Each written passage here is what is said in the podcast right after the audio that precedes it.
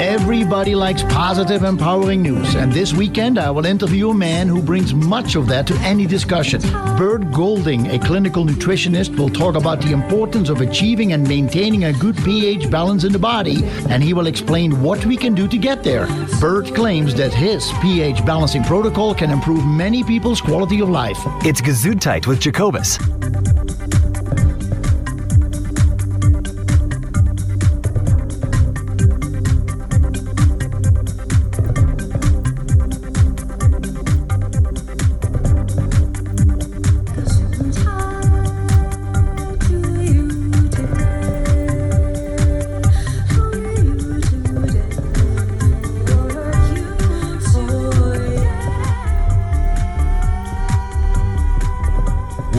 To Gesundheit with Jacobus, Health Talk Radio, integrating allopathic and all natural medicine one show at a time.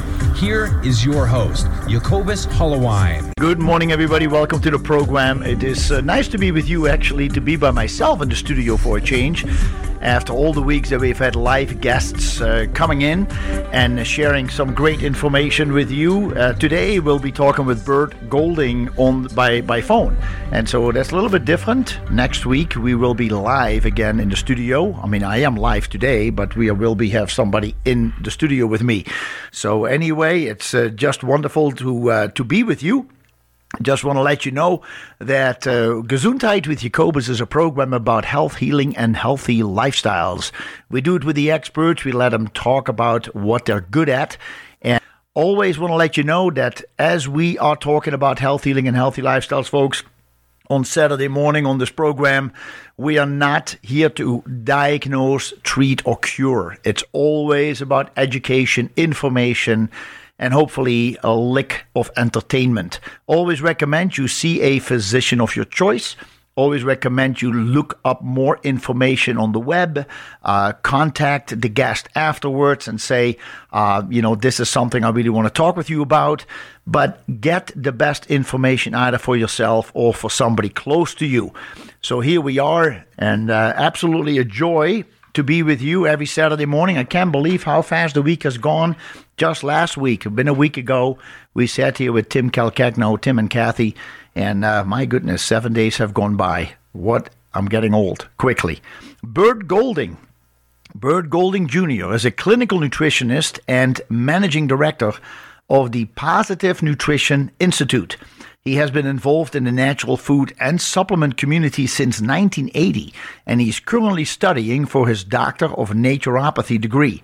Bert has dedicated himself to supporting and strengthening thousands of independent health food stores and natural practitioners. His lectures, training seminars, and radio show interviews are based on the 99% success rating of his complete pH balancing protocol. Bert, his wife, and their 10 children call sunny Southern California home. And want to let you know that uh, if you want to find out more information about what we're talking about, one way to do it is to go to the website positivepowernutrition.com. Positivepowernutrition.com. The telephone number in Murrieta, California is is 866 toll free 866 722 3733 722 3733. Bert, it's absolutely a pleasure to have you back on the program. Thank you, Jacobus. This is I've been looking forward to this all week long. Well, thank you, and and so do I. So have I. And you know what is really interesting for the listeners, uh, Bert and I were talking last week, and I said, you know, I've had you on the show before, but we didn't know exactly when.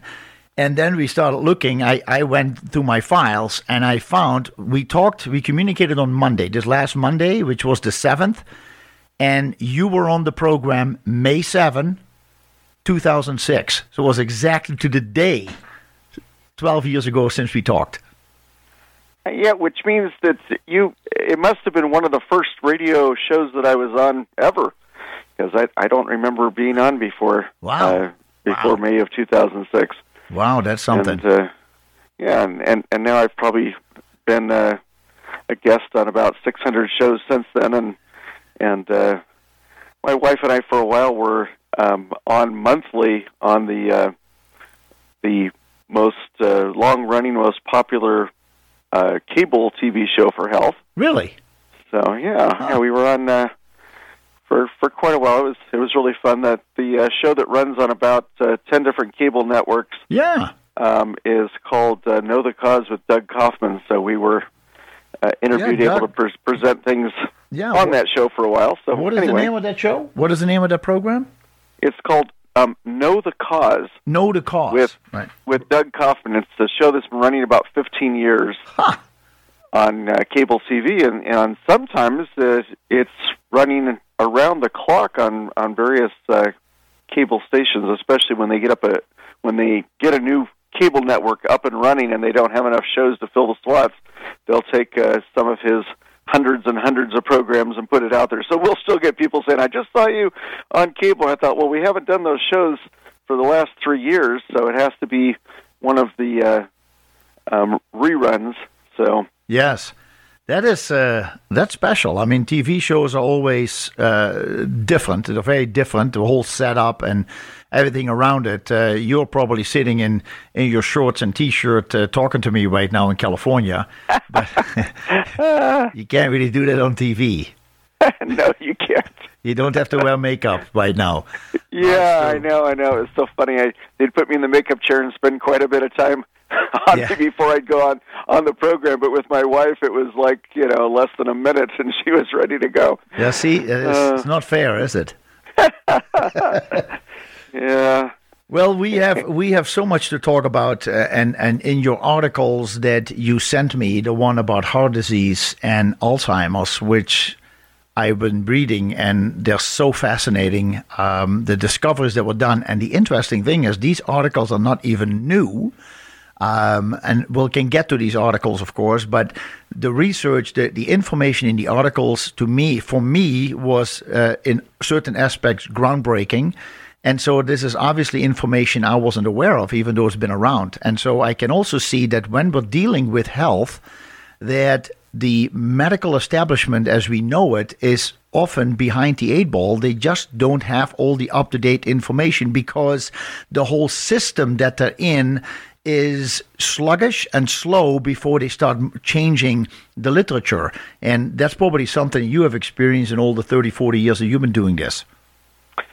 Um, well, yes, it's it's amazing. Um, well, yeah, I, I just think that uh, physicians are just so busy that you know if you're seeing patients nonstop, uh, you know, morning to evening every day, you're just not going to be able to keep up on on what's going on. Like you talked about, these articles were from 2011 and 2012 Yes. in in peer reviewed scientific journals, and yet I have not found one person that says, "Oh yes, I've already heard of that." I mean, it's new to everyone, no matter what their level of expertise. Yes. And uh, this is amazing because we're, you know, the reason that I sent you those is that it talks about energy being created in the human body. Yes. And uh, one of the articles, uh, the one on, um, it says it's about Alzheimer's, but it's really about how energy is created uh, in humans. It basically shatters the entire calorie uh, theory. Right. And as they're talking about mitochondria being the energy cycle, they said, wait a second, mitochondria also needs to get its energy from something. And then Right. they're talking about water being being Yeah. one of the things. And so when we're talking about water, and as we will discuss some of the uh, the products that you are working with at in Positive Power Nutrition, um, they can help us with intake of water that is more balancing and, and supportive to all the systems in our body and in our brain. Yes, it. it uh, when we're talking about water, drinking water, it it has to be the purest, cleanest water you can get because the body is looking for the water molecule, which is H2O. Yes. Um, and so, you know, as important as minerals are, there are other ways to get minerals rather than having it in the water. I would say uh, in the majority of municipal water systems in the United States, um, you've got uh, 90% of the minerals that come through the tap yes. are not helpful to the human body. They actually clog the arteries, clog the capillaries, clog the lymph vessels, um, clog uh, all of the cells in the brain. It's just uh, it's not it's not the kind of uh, water that you used to get in spring water. It's very very difficult to find clean spring water anywhere in North America anymore. At this point in time, in the world, yeah. I would say in the world because uh, yeah. A combination of reasons. I've talked to people. If you think, if you look at the amount of hormones and chemicals and antibiotics we have pumped into animals for the last 50 years in the whole Western world just to to keep up with the meat supply or the food supply, let's call it that.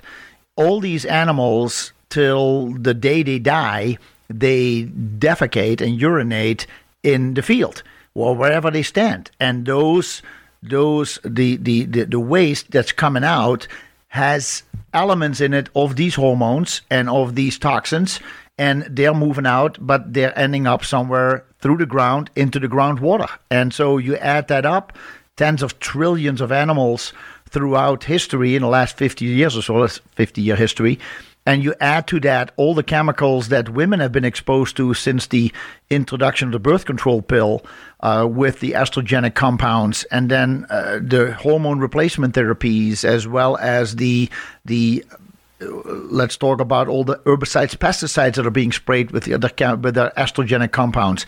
It is almost impossible to take that out of the groundwater. I mean women have to use the bathroom so some of that will come out as well and lands in the groundwater and starts affecting the water supply because not everything can be filtered out. And so when we take a bath, swim in a lake, go in the ocean, uh, wash our hands, wash our face, the water is affecting us. Oh, absolutely. Yeah.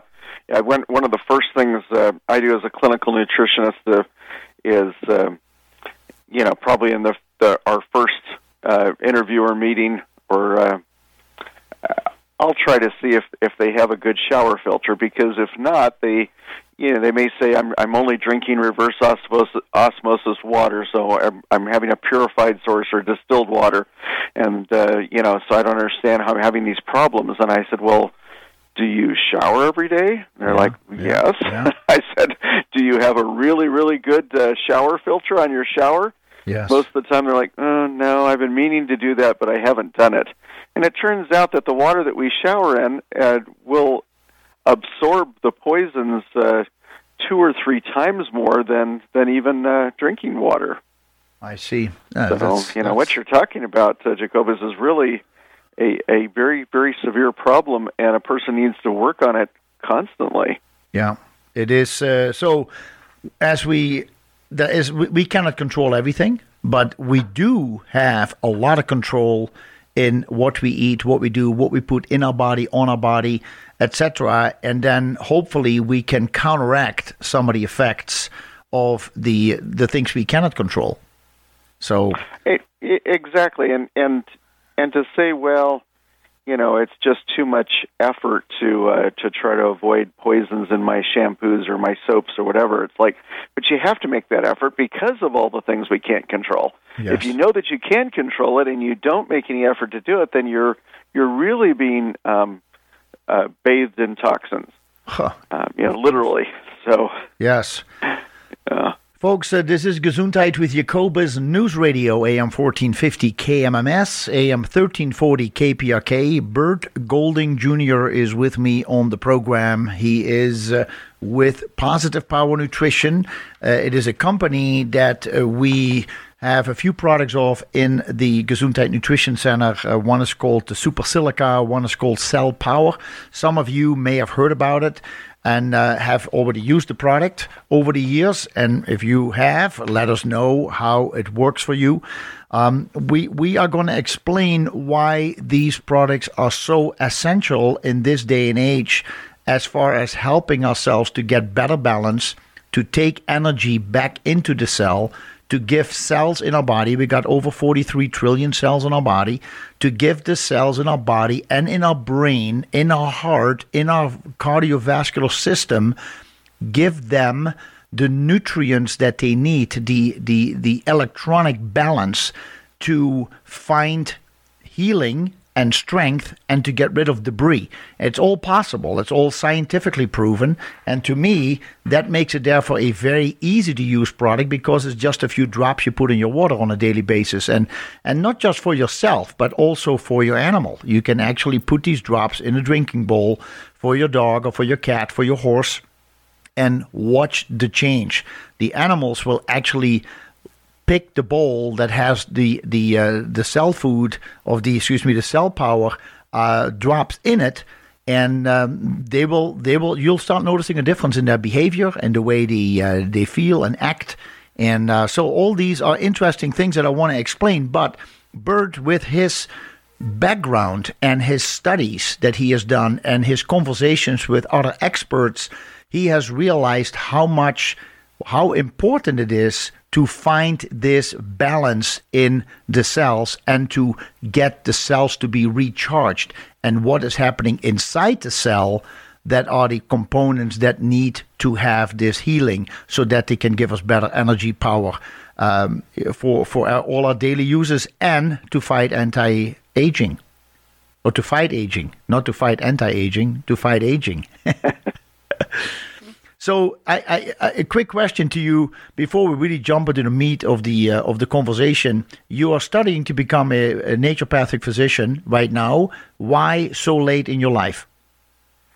Well, yeah, because um, I guess you know when, when I did my uh, postgraduate work in um, nutrition, it uh, was with um, the uh, American Health Science University of Colorado, which has trained more nutritionists than than any anybody in the United States, over fifty thousand nutritionists. But um, because of of all of the work that they did, they were kind of targeted in by uh, some of the the big pharma and actually caused to be shut down, driven out of business. It was a fully accredited university for nutritionists, right. and uh, I've been able to really work with people on pH balance and all these other things that I've learned. But I finally thought, you know, uh, people keep asking me, you know, when I'm going to be writing the longer books rather than the really small books that I've written. Yeah. And I just thought, you know, it's just time to to get my ND. So both both my wife and I are doing that. I think. Really? Uh, yeah, and and uh,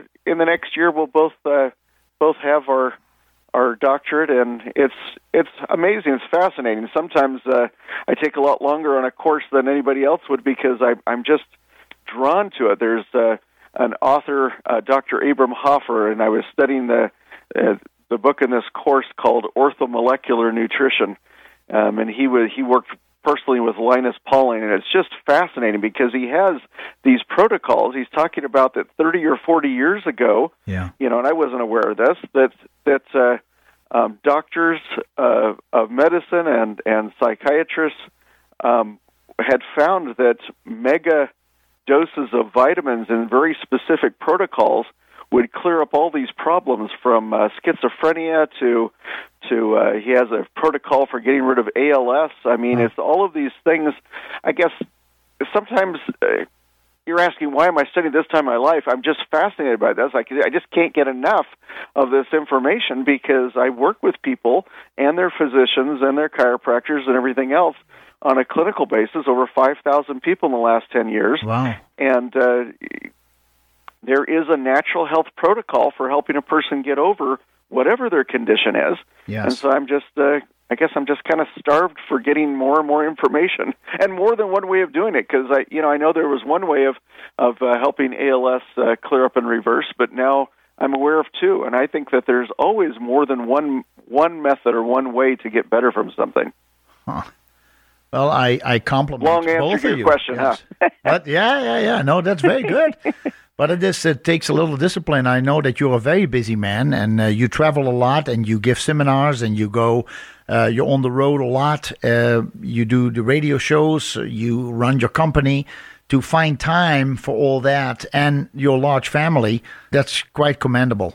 Really is. Yeah, I, I, I guess I'm I'm just very blessed in that the the people that have run into me or that I've met, um, like you said, they're just experts in their field. I just just six hours ago, I got back home from uh, I, on a red eye flight from Seattle Yes. that I was in yesterday, and um, up there is one of our um, uh, one of our uh, board scientific advisors, Oh, uh, the number one authority on mercury poisoning in the world. So Mm-hmm. it's it was fascinating. Really? Yeah. I, were you in at Marlene's Market? Was that where you were? yeah, yeah. I saw it on the Facebook uh, page. Oh yeah, I know that's had a, that's a big store. I've never made. I've been to Seattle, but I've never made it to the store. But it, when I was in Seattle, it was 1997, and I wasn't thinking then about going over there. So, uh, too bad. I probably will go back and then visit that because I I hear many times the name of that place, and it has a great reputation. Yes, yeah, and they they do seminars almost every day. They have some kind of a class and a really nice uh, um, seminar room there in the store. So yeah, it Oh, was wow. it was good. And what time of the day do they do that? Um, in the evenings, um, usually around uh, six. I on uh, Thursday evening, I was uh, doing a seminar, a class there called Secrets of Natural Healing. It started at six thirty. We ran till about eight o'clock when the store closed. Huh? But it's it, it's uh, you know I do that all over the country. That was my 274th seminar um, since I started doing this, uh, traveling around the country and doing seminars for the public as well as for health professionals. So It's so funny that you also keep track of your numbers. I, I'm a numbers guy. I know exactly what show we're on, etc., cetera, et cetera. So that's kind of cool. Uh, Bert, we're going to take a quick break here. So, folks, stay tuned. We're talking with Bert Golding Jr. Uh, he is the director of the and the president of Positive Power Nutrition. Stay tuned. There's a lot more where this came from. We'll be right back. Bert, thanks so much for being here on the program after 12 years. I'm not going to wait another 12 years to have you back on. Uh, well, it's it's great to be on with you. It's a good conversation, and yeah, and, and you're talking about two separate jobs that I have. One, one is that uh, yes, I I am uh, the head of the science department with Positive Power Nutrition, which does supplements. But the job um, that I am doing right now on the radio, and that I do when I go out to uh, um, do the the live classes and seminars, that's as managing director of the Positive Nutrition Institute. So it's two completely separate things because at, in the Positive Nutrition Institute, which is education, it's just like what you said when you started your radio show today. You know, education, information, maybe a little bit of enter- entertainment is uh, that's that's what I do, and I, I you know we talk about science and how the human body works in the seminars, and I really don't ever t- even talk about supplements. I'll ask, pe- I'll answer people's questions, um, but I always feel like if people understand truly how the human body works, they'll be able to make their own good decisions, and they'll be able to find the the right supplements and the right foods, and and have you know get the proper sunshine and the right sleep and and clean air and clean water and all the things that that make for a healthy human being. I, I totally agree with you. And one thing that we often forget, and that is simply because we are being told that I think we're given so much wrong information besides the right information. I think that Western medicine has done an incredible job in creating equipment that is able to look into the body, that is able to look into the cells, that is able to to des- to to describe it and see the relationship between all the parts in all these cells that we have. And then you have this this part that says wait a second even in western medicine they have discovered that there is something besides the whole physical structure of the system that there is an emotional body that there is a mental that we can think we can think we can reason but that there is also this spiritual aspect that they cannot always grasp but they know it's there. They call it energy. They they're trying to explain what it does, how it works, where it comes from, how it affects the cells.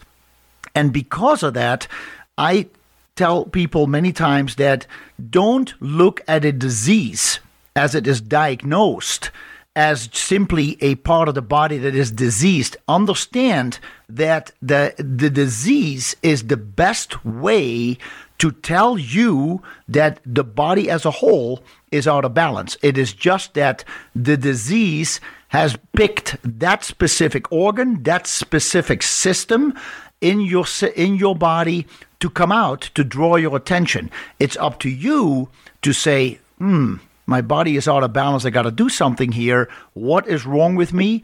And then you can go down a whole list of things that you that may have caused this, or you go see a physician and say, I have no time to deal with any of this. Just give me the medication. And so, again, Western medicine has created these amazing medicines. Not all of them are uh, always good because they have the side effects, but there are quite a few that actually have success, have effect, and that people can are able to live with on a daily basis. The problem is what does it do long term? And I think that as we as we are discussing today, you and I, and and try to understand more about what energy is all about and energy in the cells, what that means, how that comes about, and how the energy is therefore responsible for communication and healing, etc. That is absolutely a fascinating topic that I know you're a great expert in. Well, yeah, I've had to become more expert in it because um, it's really the basis of of everything. Uh, our body runs on electricity, and uh, we don't often think about that. I mean, if if somebody is uh, um, down on the down on the ground and their heart is stopped, I mean, they have uh, you know these uh, electrical defibrillator units that are now uh, on the wall in airports and in shopping malls and uh, you know, is designed kind of to run itself. So if you don't have a an emergency medical technician there with you, you uh, grab the unit off of the wall in one of these public places, and if somebody's down, it's going to basically talk you through the steps there, a little robotic voice, so that you're putting, you know, we've all seen it on television. You put the paddles on the person's chest and you say, you know, clear, don't anybody else touch them, and you're going to hit them with electricity to get things going again. So yes. we understand the body needs electricity, yeah. and we're going to add it back in, in in the worst case scenario. But it it needs that to function all of the time. Yes. And when the electricity levels is are low, is the only time that the human body goes into this disease state that we talk about. I mean, there's no one that has all the electricity they need and has cancer. Those two things can't exist at the same time. It's right. only when our electrical levels in the body fall really low that we can be affected by um, viruses and infectious bacteria and candida and and you know any kind of uh, fungus, yeast, cancer. Any of these things can only thrive when our electricity drops low. I see. Yes. And and yet uh, the things that help keep the body energized we're just not doing. We say we don't have time to get to bed early and get a good night's sleep. You know, we we don't have time to go out uh, into the sunshine on a sunny day and and let the sun hit our skin. Or uh, we we don't have time to drink water. Or if we're drinking the proper amount of water, we don't have time to to go to the restroom to eliminate. You know, to to get rid of the poisons that that, that this pure water is going to do. So um, yes yeah. we're being starved. Yes. Oh, electricity wise, I mean, you, you see that all the time, right? Yes. Uh, and people go, oh, I'm so tired, and they're dragging around. And for some reason, I mean, it's just like a medication that you don't need a prescription for. Is when somebody goes and gets uh, coffee or any kind of a caffeine, so-called energy drink, and they're like they're going to self-medicate, and they're like, okay, well, I don't have energy, so I'm going to give myself this this jolt or shock you know and so uh they they do it and it hits the adrenal glands and they think they have energy but it isn't the right kind of energy it's the the fight or flight or fright energy yes and uh it just exhausts the body even more correct so every time you you hit caffeine then when the caffeine wears off uh you know in you know a few minutes or a few hours or whatever it is you're more exhausted and your energy levels are lower than before you did that self medication. Correct. You know, so so there's, we've got nothing... people all over. Yeah, all I, over I the mean, country I, medicating themselves. Yeah, I mean, I enjoy a cup of coffee, a good cup of coffee, and uh, but the point is that it, it if you use it only because you need energy, uh, people who say to drink a pot of coffee before before they walk out to the door, I go like, man, that's not the way to go. But there are so many other aspects that we have to focus on in order to get ourselves energy. Uh, I mean, I'm not going to defend that I drink a cup of coffee, that I really enjoy it, but uh, I don't drink it. I, you know, I grew up on another continent, and the coffee is for me a memory of a certain. Uh, contentment, a certain uh, coziness that I remember sitting around the table with people just enjoying a cup of coffee Uh, it's not for me that I need energy. I just like the, the taste, and I don't want a lot. I just want sh- small, and I like it strong. But I do. Your, I see your point. If coffee is seen as a medication in order to wake up, to me, it makes no sense. Oh yeah, and it's so hard on the body, and it's not really doing what you would think it it needs to do. I mean, again, the the uh, number one way for energy is good, clean water, drinking water, not not with anything you know major in it. Yeah. Um, and it needs to be water. You know, if you put the drops of cell power or the super silica, it's only five drops in a in a a pint, a 16 ounce glass of purified or distilled water. You put five drops of cell power. Yes. So I mean, it doesn't. It, you're you're not adding much to it. It's mainly just uh, pure H2O, and then what the cell power drops do is they allow the body to more easily disassociate the water and break it down into hydrogen um, ions and oxygen ions, and uh, and then your body is getting the the two um, most important nutrients. Uh, I love I love asking this question, Jacobus. When I'm in a seminar, a lot of times I'll say, "Okay, what do you think um, are the two most important nutrients for the body?" Like, can you imagine all the hands that go up, and everybody Yeah. has their favorite? They say, "Oh, it's it's vitamin D, or it's CoQ10, or Yeah. it's you know, it's it's the B vitamins, or whatever it is." And I said, "Well, actually, the number one most important nutrient for the human body is hydrogen." And you can't just go buy a bottle of hydrogen somewhere That's right. and the and the second most important is oxygen. And how do we know this? Because seventy percent of our body is made up of H two O. That's right. Um, Seventy percent. So if seventy percent of the body weight or the mass, eh, or or higher, seventy to seventy five percent of the uh, the mass of the human body is made up of H two O, and that's the easy way to get it. It's uh, you know, uh, hydrogen by itself is extremely flammable and unstable, and oxygen by itself is kind of the same way. But here we have an easy way to get it in clean drinking water. So that's the number one way to, to add electricity to the body. Yes. And then uh, number two would be sunshine. hmm Okay, and for people that don't have sunshine available year round, sometimes they'll they'll do uh, an infrared sauna or something where they're getting that healing spectrum of light uh, hitting the body right through the clothes. Yeah, interesting. yeah. And uh, after sunshine, it is uh, sleep, the sleep cycle. But people get so, um, I don't know, so anxious about whether they're actually sleeping or not. So if you have somebody that has insomnia, they get into this terrible cycle where they're going, "Oh, I'm not falling asleep, and I'm not falling asleep," and then they get angry, and then they get mad, and then they really can't fall asleep Yes. where what we've been able to discover is that uh, if you lie down and close your eyes, and then it's what what we like to say is is that you're you're playing possum, you're pretending to sleep. I always say go go back into your memory as a small child, and you had a bedtime, and your parents are saying you need to be in bed at this time. So you're in your bed, and you've got your favorite book, and you're reading it. And all of a sudden, you hear a parent coming down the hallway towards your room to check to see if you're asleep or what you're doing. Yeah. So you know, you, you hide your book, you close your eyes, you pretend uh, you're breathing and moving, and you're kind of you've seen other people asleep, so you're trying to to mimic. To imitate So that. I say, yes. j- just pretend you're asleep, and you're still going to get ninety percent of the benefits of being asleep. Huh. Even if you have to go all eight hours during the night pretending to be asleep, you'll still get ninety percent of the benefit. Huh. And that's, So uh, I don't know. I'm not going to try that, though. Uh, I think if I would stay awake all night, even if I put something in front of my eyes uh, and I wouldn't fall asleep, I still think I'm exhausted because I, I have a feeling that if people stay up all night, that the brain is probably working like crazy. And I think that at one point exhausts you.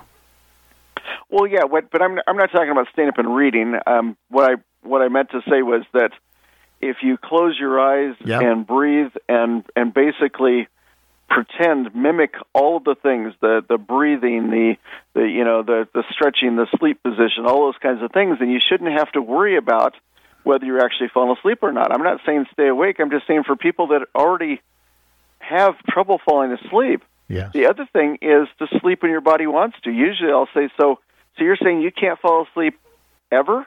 And someone who has sleep issues or insomnia will say, well, no, I, I could I could take a nap and fall asleep in the afternoon, no Huh. problem. Yeah. yeah and I yeah. said, well, well, then sleep in the afternoon. And they're like, well, I, I don't want to. I want to sleep at night. And I, you just got to let your body do what it needs to do because it knows what you need. Hmm.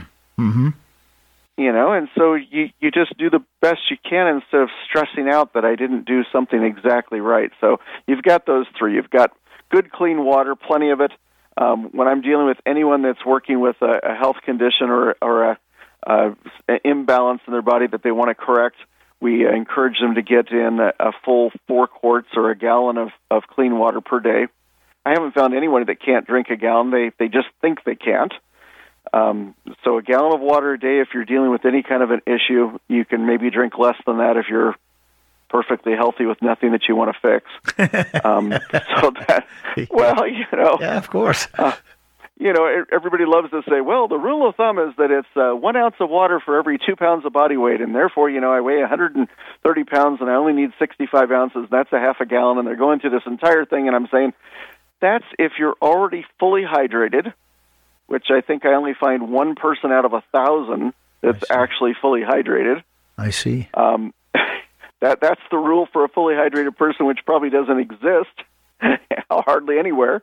And then uh, after water would be uh, sunshine or a good, safe sunshine substitute if it's always cloudy and rainy where you're at. Yes. And then uh, and then the third one is getting good sleep. And all of the hours of sleep, Jacobus, that you get before midnight, true midnight, Count double. are are worth double everything after midnight. My mom, my mom always told me that. yeah, They, it's said absolutely hours true. I, before midnight, count double. Yeah, and and it, and if uh, you take a nap anytime between noon and sunset, and it's a three hours or less nap. So I mean a nap, not not extended sleep. Right. Um, it's worth quadruple. Really? So it's it, it's worth double the before midnight hours. So between sunset and midnight are double all of the hours after midnight, and then everything in a three hour or less nap after 12, uh, 12 noon, if it's uh, standard time, or or 1 p.m. would be uh, um, real noon during uh, daylight savings time. Ah. So between noon and sunset, every hour is worth four hours. So that means you can you can sleep from 4 a.m. to 8 a.m., or you can take a one-hour nap in the afternoon, and it has the same regener- regenerative uh, qualities for the human body. Wow. So between And- noon and 6 p.m., uh, they count uh, triple. Uh, qu- four times, four, Four times, okay. e- e- everything between noon and sunset. So I always I always keep track of sunset as to where I'm at. So the know, so the Italians really figured it out, right? With Oh, their, with their siesta. the siesta, and we're we're we're saying that it's not just it's in Italy and Spain and Portugal and Central America and South America. You've got hundreds of millions of people all over the planet that are still taking the afternoon siesta, and it was it was a way to remain healthier Yes. and for a civilization to survive and not die out Huh. um, and all of the great great scientists and thinkers and the great uh, um, religious philosophers, all of those learned that thing.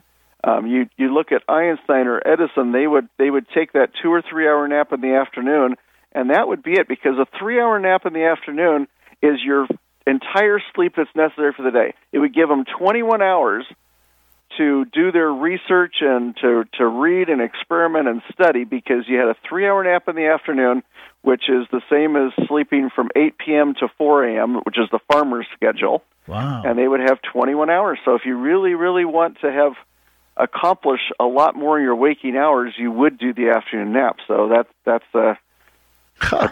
That's powerful think that- stuff. Yeah, yeah, it's and and if you look at our uh, our current li- lifestyle, and you're not doing any of those things, you say, "Well, I, I'm not drinking at least three or four quarts of clean water per day." Okay, well that's strike one, and I'm not and I'm not getting any time in the sun. I, I work in an office, and I just don't have any time on the weekend, which means we don't make time. But anyway, I I, I just can't get any sunshine Yeah. Strike two. Strike two. And then and then I I, I stay up uh, surfing the internet or, or watching the late news till like twelve thirty or one in the morning, and then I go to sleep. Yeah. Strike three. Yeah. And then we wonder why we start getting these diseases. Yeah, it's it's it's interesting also that uh, uh, medical students they have to go these 48 hour 72 hour shifts in order it's almost like to toughen them up or something. I don't know what it is or why why they would do that but that is what they're doing. And i think that is uh, that is not setting a good example. No no it really isn't. And and uh, would would you want somebody performing surgery on you that you know has been awake for the last 40 hours? No no. No no. me either me either. I mean it's one of those things that uh it's just it's not even necessary. So i you know there may be other other reasons that we don't want to know about as to to why that type of a schedule is being done but it's not you know especially with the kind of stress that somebody uh, an ER doctor is under. Absolutely. And then and then to try to grab a, a few minutes here and there and they you know no wonder the number one cause of death in the United States is not heart disease it's um, medical mistakes in the hospital. Yes. But by far the number one cause of death Huh. because you're sitting there the person only got you know a little 10 minute nap not even a nap and they've been up you know for like you said for almost uh, two full days and then they're saying oh yeah here and they switch charts and they give the wrong medication the wrong person all that kind of stuff. You know you can't really blame the physician. I would just what you're talking about jacobus i would blame the person that did the scheduling. Why would you schedule someone to be so tired that they can't function? Correct oh well Correct. You know. yeah.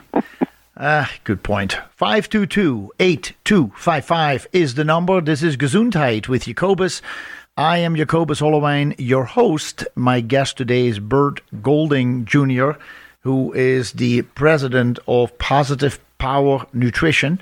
And he is um, he is just a wealth of information when it comes to understanding electricity in the body, understanding energy, why we do have it, and why we are running out of energy, and what we can possibly do to improve aspects of our the quality of our life and to initiate healing in the body in the cell when we are seeing that there is a deficiency as well as when how, what can we do to avoid it? One of the articles that you were that you sent me about heart disease it talks indeed about the uh, the the exercise routine that many people have. I am uh, and really enjoy exercises and when we come back, I'd like to talk to you a little bit about that because of the, um, you know, we can actually stress ourselves out with too much exercise. But I do believe that when we make sure that we get enough nutrition afterwards, after the exercise, we can avoid a lot of damage that we're doing to ourselves by just exercising and not getting the right nutrition. So, Bert, I really, I hope you uh, have some answers for that when we come back. For I'm sure you do. You're already smiling. Perfect. All right, folks, we'll be right back.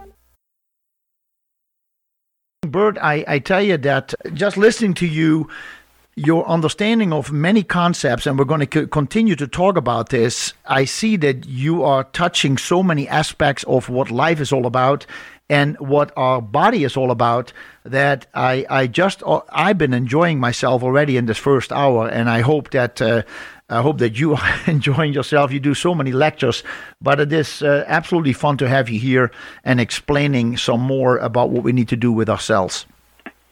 Yeah, uh, and and more than just lectures. When I when I do the classes, the seminar, everybody's thinking, "Well, hold your hold your questions till the end," and I'm saying, please don't hold your questions to the end because Right.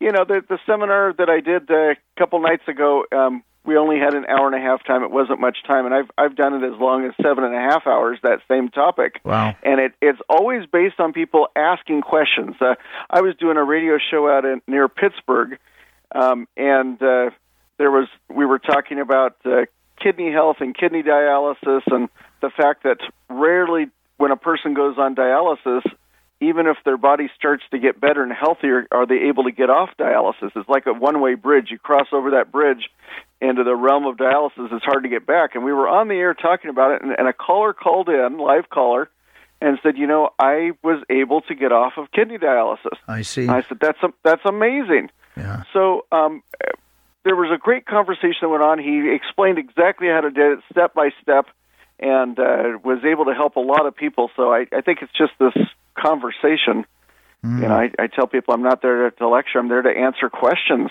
I see. You know. Yeah. Anyway, we we were talking about electricity and energy Yeah, exactly. and I was in the body, about. but but but I think you said you wanted to talk about another topic. What was Well, it? what what you sent me this great article by uh, by Dr. Thomas Cowan, a medical doctor, uh, which uh, it's called "Redefining Heart Disease," and it talks. It's very interesting article. I did so much highlighting and underlining because there is a lot to talk about in this article, but. Um, one of the things he's talking about to stress that exercise can put on the body. And therefore and when i say the body we're talking again about the cells uh, the lactic acid production and many times that stays stuck in the body. And and maybe you want to el- uh, elaborate on that a little bit how you would explain to somebody what this article is all about and then what can people possibly do to overcome the deficiency because asking something from your vehicle that you're driving without giving it back the proper nutrition over time you are simply um, depleting and destroying the individual components of that vehicle. So if you drive a car always at top speed, you not only are you going to abuse the the engine and the heat, and I know it's built for it, but not all the time, and you are you will have to make sure that you get the right fuel, the right oil, the right lubricants. And everything that's needed to m- make that car perform at the level that you want it to perform. And many times people exercise, but then they come out out of the exercise and they're going right back to work, or they are going straight to bed, or they are going about a day without replenishing the body with nutrients that they just used to perform the exercises. Uh, what is your take on that? Well, you know, exercise and rest are two sides of the same coin. And I think most people are, are not thinking about that, you know, is that they go together. So if a person is just feeling lethargic, they're just, you know, sitting around on the couch, but they can't really go to sleep, they say, well, I'm really tired, but I'm not sleepy. Um, probably one of the best things they can do is to get up and exercise. But if you're exhausted, the best thing to do is to rest.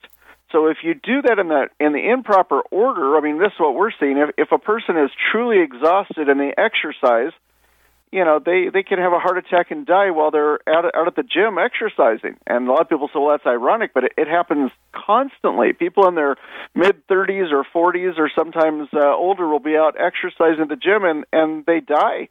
And the reason is is that they thought they thought that they were just lethargic and they needed to get up and move around, but they were actually exhausted. So we need to be able to read whether it's time to rest first and then exercise after, or whether we should be exercising first and then resting after.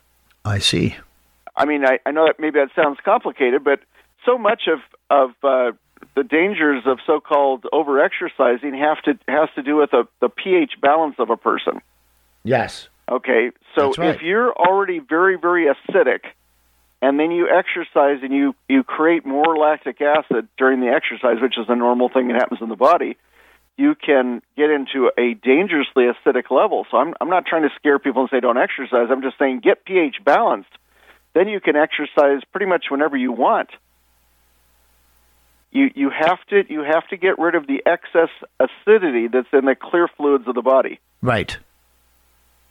So um, that's that's probably the the main thing that you know after, when I did my uh, master's level work in nutrition from uh, uh, they they were asking well you know is there anything you're particularly interested in that you'd like to know more about and it was pH balance and there's almost 200 different books that are published and are sold on the topic and more than half of those all say that you should be testing your urine pH Yeah. Okay. sometimes they say daily or or twice a day or five times a day. And uh, what we're able to discover is is that doesn't really tell you anything at all. If you test your saliva pH one time a week, it will let you know what the true pH state, the whether you're acidic or alkaline, uh, whether you're balanced, which is just slightly alkaline, or whether you're too alkalized. But when you have pH balance, then um, a person can exercise without worrying about whether that's uh, um, going to cause problems. You know, you were talking about being stressed out, which causes acidity, Right. and then and then exercising a lot without having any breaks in there. That's why it's it's if you're already an acidic person, and then let's say you've had a, a cup of coffee or two cups of coffee in the morning, which makes you even more acidic, Yeah. and then you get out and you run a marathon, there you're putting your life at risk because it's a lot different than uh, um, sprinting or or short term running, uh, you know, short distances. Um, eh, so you've got to be pH balanced, and that's that's what we're talking about with people. That that means that you have an electrical balance in the body. Um, what what's been your experience with people that overexercise? Well, it's uh, let me say it this way. I, I explain to people that our body consists of two parts. There is the section that is above the neck. We call it the brain. I call it the coach. And then there is the athlete, which is the lower part below the neck. And I often find that people, when they put their mind to something, they make the body do so many things that are, let's call it, unnatural at the time but they the the mind says do it anyway and the body will simply follow and so even when people are tired they say well i i work out 5 days a week or 7 days a week or twice a day or 3 times a week whatever it is i got to go run i have to go lift weights i have to do this it's not because the body says it's ready for it it's but the brain the coach says go for it and no pain, no gain. If you, it hurts, just no pain, no gain. Let's go. And people simply push their body to do things, even though they are on a restrictive diet, even though they haven't eaten much that day at all, or they're not planning on eating much afterwards because they're trying to lose weight. And I, I find that when you are demanding something from the the athlete, you're going to have to replenish the athlete. And I often find that people literally go to the gym and then they work out hard. I mean, you see them sweat and you see them exhausted and bend over and hold their knees. But then they get out of there and they just have some water and they say, let's go have a hot chocolate and uh, we're ready to go. To me, Yeah. that is simply over time, not the one day, but over time, you are depleting the body. You may look lean, but you're hollow on the inside. You are you are not fulfilled. You haven't f- refilled, refueled the system to do the same thing tomorrow, or or you know really to refuel to to um, how do you call it?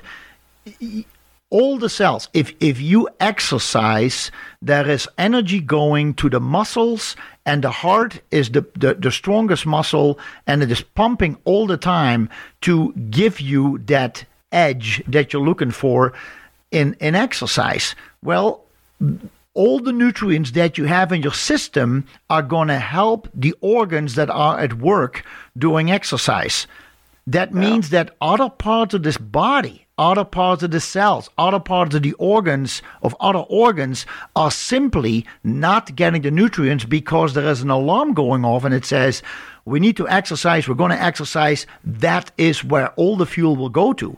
So when you come out of the exercise, not only do you have to refuel it to give the muscles and the heart a chance to to uh, ref- to to um, to rebuild to get stronger, but you have to take more because all the other cells have been temporarily depleted, and so nutrition is so important. But nutrition to some is not the same as what you and I are talking about. We're simply talking about cell nutrition, which means we need to take in things that help the the nutrients go through the cell membrane so that it can actually be absorbed and used by our body. So I see people who over time simply look exhausted, act exhausted, think exhausted, and but they always will tell you I'm working out. So I that that couldn't be it. Couldn't be the workout because I am working out. And they're looking for the the problem in a different area.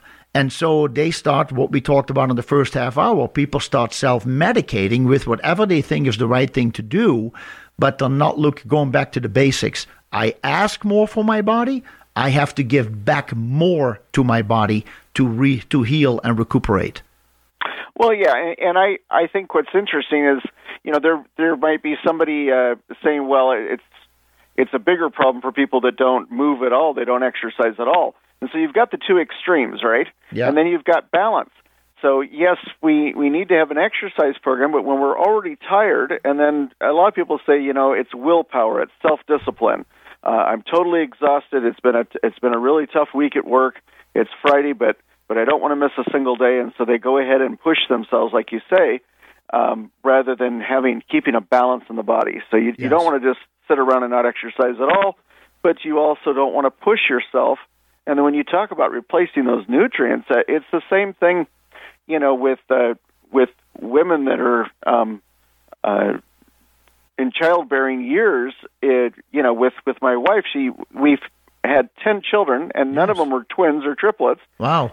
So, um, with each of those pregnancies, knowing what I know now, I think that both of both my wife and I would say this: we would have done a lot more um, nutritional, uh, just focusing on getting nutrition back into the body between uh, between pregnancies, between children, Yes. and you, you've got everything that goes into that new baby, that new child being formed. Everything, um, all those nutrients have to come from the mother Yes. and That's right. so you've you it's and you're you're making the same point when it comes to exercise. Yes. Everything that's being used up to uh, increase muscle strength or to increase uh, the um, cardiovascular uh, ability of the body, all of those things require energy and they require nutrients. Yes. And sometimes we're just not keeping ourselves healthy because it's depletion, depletion, depletion, and we're not putting it back in.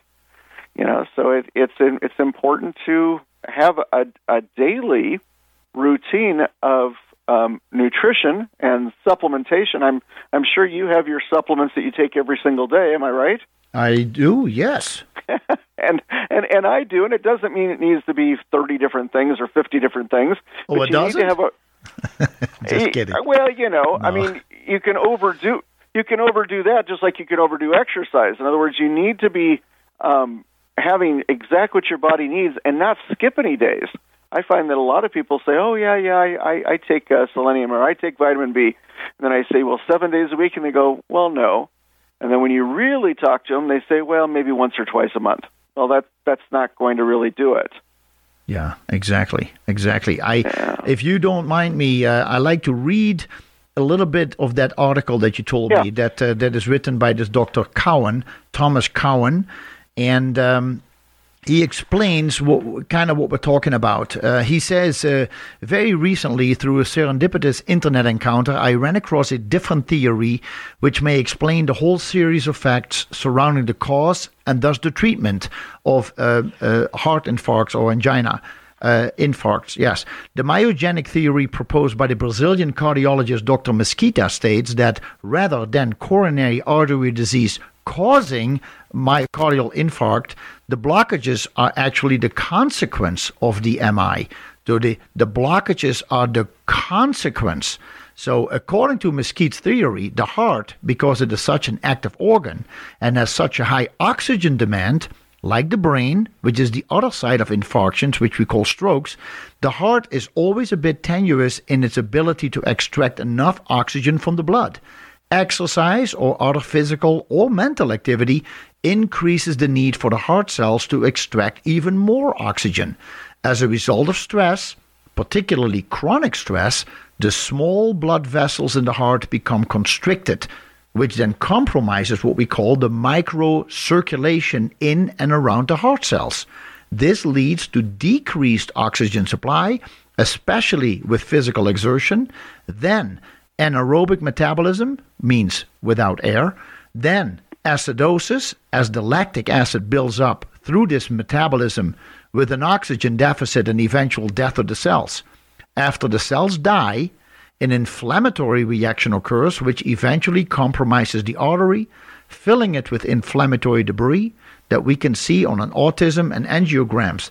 And to me, this was so good because there is such a misunderstanding that the uh, uh, when somebody has a heart attack, it is simply a, a, a calcification, arteriosclerosis of the large vessels leading up to the heart.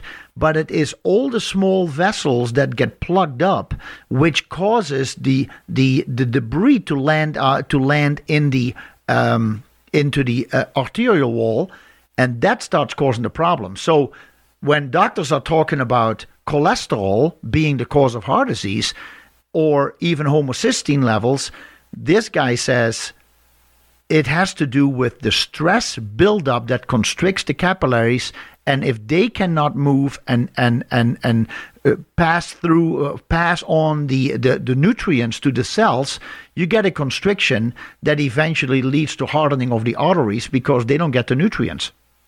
Oh yeah yeah. And that microcirculation is is really it. And and, and what's interesting about that is that um, he talks about how uh, adrenaline is actually injected into the area um, during surgeries because they don't want the tissue to bleed while they're suturing or whatever. So right, it right. constricts the blood vessels, but but so does uh, so does caffeine cause the blood vessels to get smaller and constricts them. So does an acidosis state. That's true. That's, that's all part of it. So we need to understand how that works in our individual life. Everybody has a story to tell. Everybody has a cause of disorder, and wherever it comes out, it is an individual thing. So I, I really, um, as we are talking about this, you and I are giving a very global idea, kind of a generic idea, but I think everybody who's listening can implement this in their own life and see how this affects them. And when we come back, you are going to explain more what people can possibly do to overcome some of this. Yeah. All right, Bert, I really appreciate you with me. Folks, uh, stay tuned. Uh, we are going to take a quick break. And then, well, what am I saying quick? We'll be right back. I feel like I've known you much longer than, and not not talking about the fact that we had a show 12 years ago, but uh, but talking to you, you are of like mind, and I just enjoy uh, my talk with you this morning. Thanks for being here. Oh well, thank you, Jacobus, and I, I feel the same way. I mean, I, I think it's it's what a person's interested in. When when you when you're, I can tell that you want to help people. You just want to help them get better. Yeah. And sometimes we just we just want to help people maybe more than they want to be helped but you know that's that that feeling of trying to help people and and you had started out the, the show you know uh hour and a half ago by by saying hey let's talk a little bit about electricity Yeah. and uh, i feel like we've jumped around and not really talked about that so can i take up just a minute or two and talk about what kind of electricity in the body we're we're talking or Absolutely. want to talk about I'm sitting here it- taking notes too, so uh, you go ahead. Okay. Okay. Well, it it turns out that the body can only use electricity. Um, you know, most of the time it's a very subtle electricity. So to to give you an idea, is it's a um, a very uh, subtle level level of voltage. You know, it's not like you can plug yourself into an electrical outlet or or whatever. It's electricity that's very very subtle. So it's measured on a subtle energy scale, also known as a Bovis energy scale, uh, named after a a French physicist, Jacques Bovis. And on that scale, anything that is less than 6,500 that you um, put into your body or expose your body to actually decreases your energy. So you want to remember that number, 6,500. Now, that turns out that purified water or reverse osmosis drinking water is um, right around 6,500. Okay. So that means it's not depleting your body. Something like tap water or a lot of the uh, bottled water that you get from soft drink companies, where they're saying, "Oh yeah, we'll we'll give you bottled water," that comes in at like twenty five hundred. Really? Or the tap water might be twenty five hundred or three thousand. So with every glass or every bottle of water with low energy, it's actually depleting the energy in your body. hmm Okay, so Interesting. with with with distilled water, it's between seven thousand to eight thousand on energy. Huh. There are a few mineral waters. I know that uh, we we test all the different waters that people send us samples from all all over the the world, and there's um, the the Fiji water that comes bottled from Fiji. I mean, it's it's a shame they have to bottle it and send it that far across the ocean, but that comes in at 8,500, and it's got some uh, healthy minerals. It's from Huh. a clean spring. Um, now, when you come to something like uh, super silica drops, it's three million on the scale. Wow. Three million. And Wow. cell power is the highest of any subtle energy score of any of any food supplement of anything you can put in the human body. Nothing is higher than cell power. It comes in at six million to six and a half million. So what that means is you start out with a glass of purified water and it's 6,500. You put five drops of cell power in it, and you're raising the electrical potential by a thousand times Wow. that means that you know you're not only trying to drink uh, three to four quarts of good clean water a day, but when it has the uh, the drops in it, your each glass is is giving you the energy of a thousand glasses of water, Huh. and water is the number one energy source. So when you have that kind of energy coming into the human body, it's like, oh wow, the body's like, all this energy, what am I going to use it for? And the body decides what it's going to use it for. So that's why some people say I'm sleeping better. Huh. Well, you you would think, well, wait a second. You know, I think I have to be more more uh, tired to sleep, and it's actually most people that can't fall asleep. It's because they're too tired. If your energy level is too low, Yeah. the body just does not feel safe allowing you to go to sleep. So you have to have your energy level increased. You know, not, not by drinking caffeine before you go to sleep, because that actually lowers your energy, and that's why people say, "Oh no, no, I, I can't have a cup of coffee, you know, right before bedtime because then I can't sleep." Well, it's not because it gives you too much energy. Right. I mean, you may feel a, a buzz or that your body's kind of reacting to the caffeine, but but really, it's that it's making you too tired to fall asleep. So with you put the cell power drops in with that six to six and a half million in electrical potential, the body can use that uh, for uh, you know making enzymes Enzyme, for uh, reconstructing uh, things that have been damaged. So a lot of cellular repair happens at night while you're asleep anyway. Yes. But but when you ha- have that much energy coming in now, to give you a better idea on this energy scale that we're talking about, um, vegetables and fruits are higher than meat or fish Okay. on the Bovis scale. And How do you, uh, how do you spell Bovis? Most how do you spell it? B O V U S? uh, B O U V I S.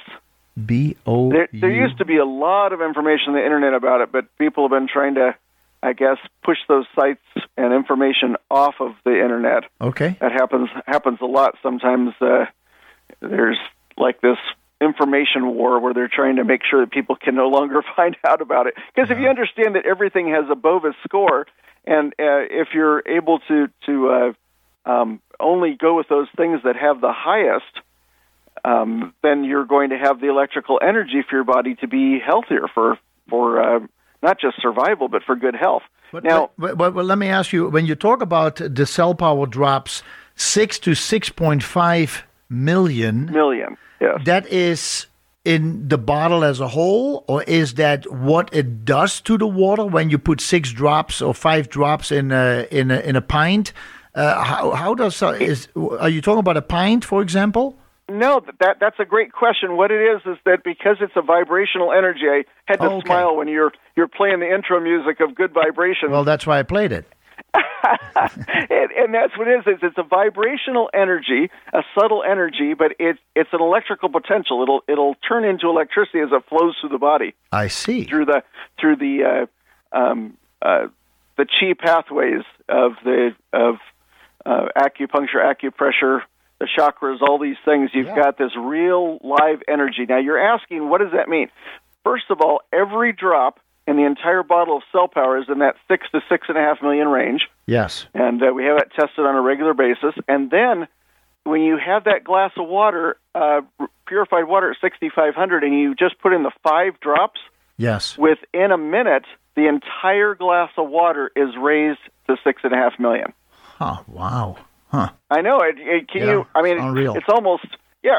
And yet, when you think about energy in in nature in the wild, is that if you have a waterfall and the water is just falling a distance with gravity and hitting the pond below the waterfall, all that energy is is um, all the water is energized more than just a pond that doesn't have a waterfall falling into it. And you look at animals, and they'll all be attracted to come over and drink from the higher energy, so that they have more energy to to run away from danger or to do whatever they need to do. So you'll see more animals gathering around a pond that has a waterfall falling into it because it's a higher um, subtle energy I see. than than just a a, a pond. You know, Yeah. a moving stream, a moving river. It has the energy from that movement. So now let's talk about um, meats and fish are lower than vegetables. Vegetables would be in that range of between uh, ten to sixteen thousand on the the subtle energy scale. Okay. That's why a lot of people- a lot of people say, "Oh no, I I don't eat meat or fish. I only eat um, fruits and vegetables." Well, fruits are the highest, and out of all of the fruits, the berries, the strawberries and blackberries and raspberries, and it turns out that the highest score of any um, natural food happens to be a fresh picked raspberry that holds the world record at twenty three thousand five hundred. wow. So that's that's the highest Is that of any. now is that we're talking black- about fresh picked. They they picked it off the vine. They tested it for the subtle energy within five minutes after it came off the vine, and that's the world record is twenty three thousand five hundred. And then you have something like super silica at three million, and cell power at six to six and a half million. I I mean, there are people that are able to sense subtle energy, and they'll come up to me and say, "What is this? What is this product?" Wow. Wow. And and cell power, like you said, has been around since 1949 when it was discovered by Lee Reynolds in Colorado. He he wasn't looking to to do a, a supplement. He was not a supplement person. He was doing uh, scientific experiments because in the 1940s, about half of the people in the United States, or actually the world, about half the people thought that Einstein was just a kook. He was just just a crazy person I see. with all of his theories because it all of his theories went against Newtonian physics. Hmm. And and we're they were like, oh, you know, what, what is this? He's, he doesn't understand that Newton is, you know, the one who knows how things work. And he was able to show that there there was a, a whole different level called quantum physics or quantum mechanics that that um, works about the opposite of cause and effect. So with this, uh, Lee Reynolds was trying to find out if it's really true that E equals mc squared, meaning that you can't destroy matter. If you dissolve matter all the way down to where it looks like the matter's gone, it's been it's been destroyed, or is that it converts into energy. So a lot of people were trying to, you know, how you determine if a theory is true is you try to reproduce the same results in the experiment, right? hmm Yes. So what he did is he would take these uh, fruits and vegetables and dissolve them down so small that that it was smaller particles. It's in the the uh, nano size range and and the uh, far far less than a, a micron size particles. And it was easy because he had his own backyard garden and there were farms around. So he would dissolve the fruits and vegetables all the way down, and then take a, a voltmeter and other testing equipment, um, and test and see. Okay, has the energy gone up? Can I actually see there's more electricity in this liquid fluid? yes. when the matter disappears, does energy? And for a long, long time, he just couldn't do it. But rather than saying, "Oh well, Einstein is wrong," he just kept trying, and finally uh, discovered that when he would dissolve it down, all of the energy was escaping the solution Oh. in an an invisible form of vapor. You wouldn't even be able to see the vapor coming up, and that's the energy was escaping. So he finally sealed off the barrel where the um, dissolving process was going on and capped it. And it turned out that as he did, in the dissolving, all these fruits and vegetables dissolving, dissolving down, the energy couldn't escape, and so this whole barrel, fifty a fifty gallon drum of liquid weighing over 400 pounds, started moving and and going back and forth like it was a rocket about to take off. really? Wow. Yeah, and then as as time went on, he he said, "Okay, let's take this this uh, energy that's been trapped from from uh, fruits and vegetables, has been dissolved down to the nano size, and let's go ahead and put it out in the the sunshine." So he he would put it out in in glass containers or you know some kind of a translucent container and allow all of the photons and the infrared energy from the sunshine to hit the solution, and then he would measure it each week to see has the energy gone up. And sure enough, because plants already hold on to light energy in the process of photosynthesis, when you dissolve down fruits and vegetables, all you're doing is getting rid of the cell wall, right? So everything that was inside the plant cells is still there in the solution. Yes. It's just no longer trapped inside of a cell wall. Right. Okay. Um, you know, it, uh, animals and humans have a cell membrane which is more flexible and permeable, and plants have a cell wall that's more structured. Um, it, it's it's a, a harder um, consistency. So that's how cell power came into being, and he didn't start using it humans. It's not like, oh, now let's take this dissolved fruit and vegetables. It wasn't until 1949 that people started putting the drops in their water and started consuming it.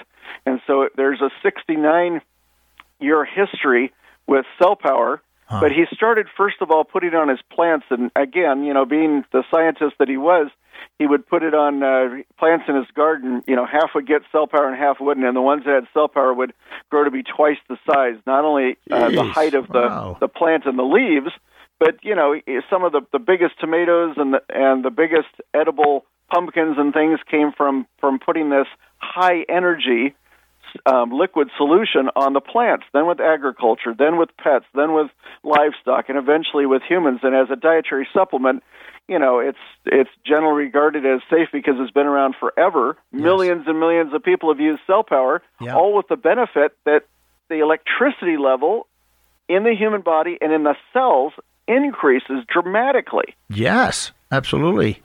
A thousand times the, the water level. Yes, yes. Huh.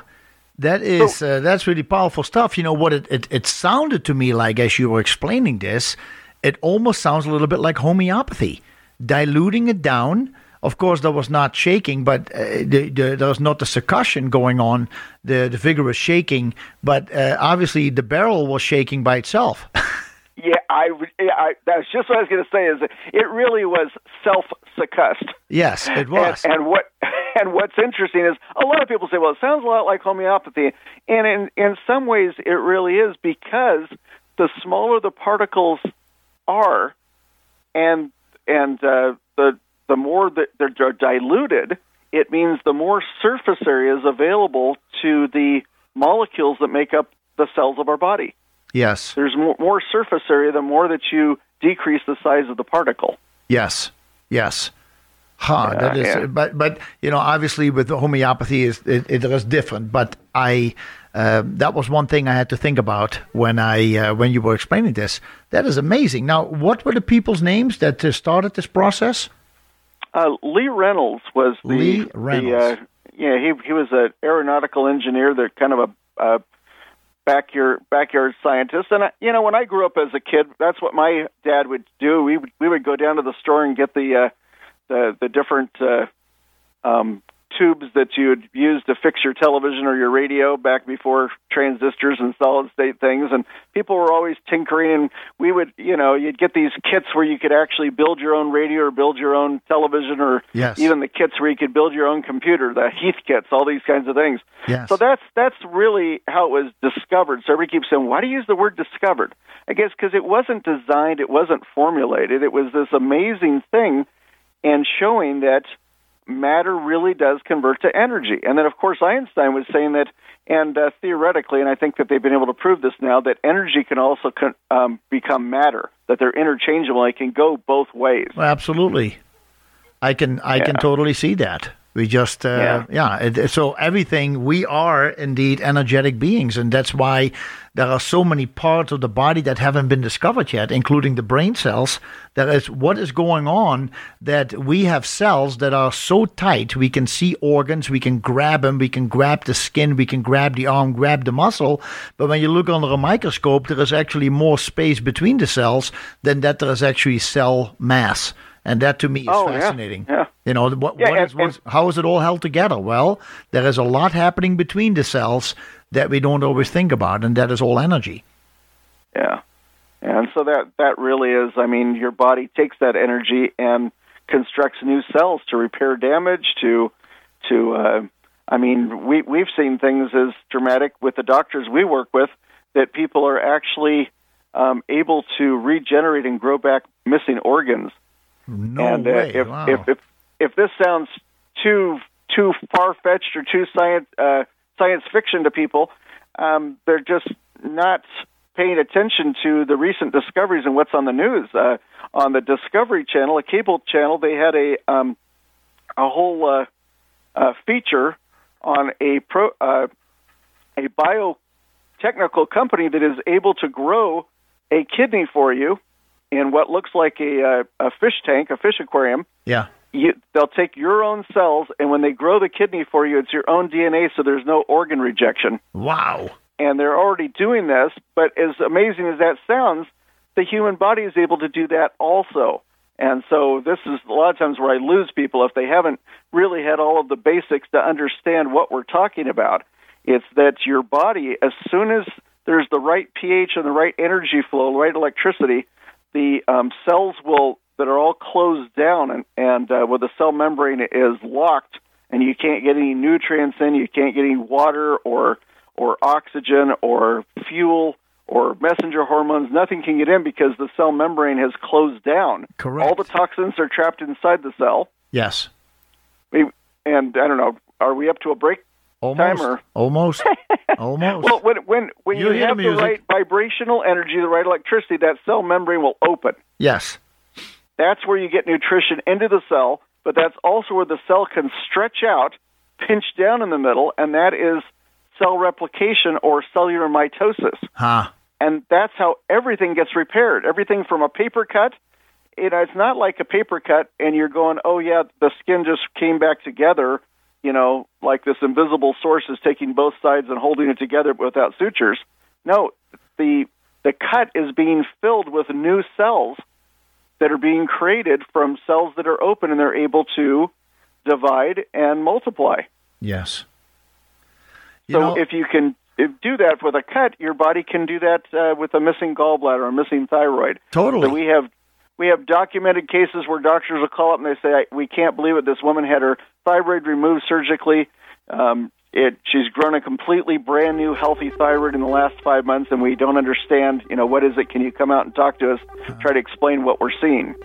And so we send somebody out from our science department and go and talk with the doctor and try to to explain that this is this is happening all the time, all over the world with people that are healthy.